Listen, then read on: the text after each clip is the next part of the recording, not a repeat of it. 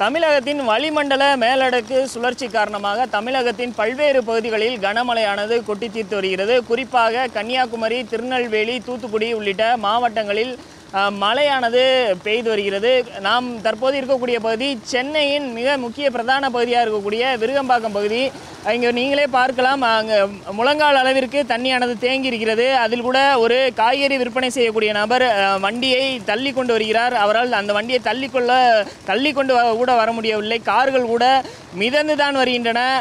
இந்த தண்ணியை போக்குவதற்கு மோட்டர்கள் வைத்து மோட்டார் பம்புகள் வைத்து தண்ணீரை எடுக்கப்பட்டு வந்தாலும் கூட இந்த தண்ணீரானது முழுமையாக வெளியேற்றப்படவில்லை என்று பகுதி மக்கள் குற்றம் சாட்டுகின்றன இந்த மோட்டார் பம்புகள் அதிகப்படியாக வேலை செய்வதில்லை என்றும் என்றவும் ஒரு குற்றச்சாட்டை முன்வைக்கின்றன. நாம் த அங்கு நாம் தற்போது கூட பார்க்கலாம் நான்கு சக்கர வாகனம் ஒன்று வந்து கொண்டிருக்கிறது. அந்த வாகனம் கூட மெதுவாக ஊர்ந்து தான் வரக்கூடிய காட்சிகளை பார்க்க முடிகிறது. இதனால் வாகன பழுதும் ஏற்படுவதாக வாகன ஓட்டிகள் குற்றம் சாட்டுகின்றன. இந்த தேங்கி இருக்கக்கூடிய மழை நீரில் கழிவு நீரும் கலந்து கலந்திருப்பதாக இந்த பகுதி மக்கள் குற்றம் சாட்டுகின்றன. மேலும் அலுவலகத்திற்கு செல்லக்கூடியவர்கள் அவசர அவசரமாக செல்லக்கூடியவர்கள் இந்த வழியை பயன்படுத்த முடியவில்லை என்ற குற்றச்சாட்டு முன்வைக்கப்படுகிறது.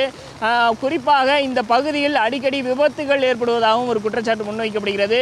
இருசக்கர வாகன ஓட்டிகள் நடைபாதையை பயன்படுத்தி வருகின்றன. மேலும் அந்த நடைபாதைகளும் விபத்துகளில் சிக்கக்கூடிய ஒரு காட்சிகளை இந்த பகுதி மக்கள் பார்ப்பதாகவும் கூறி வருகின்றன. எனவே இந்த மழைநீரை அகற்றுவதற்கு உடனடியாக நடவடிக்கை எடுக்க வேண்டும் என்பதே இந்த பகுதி மக்களின் கோரிக்கையாக இருக்கிறது.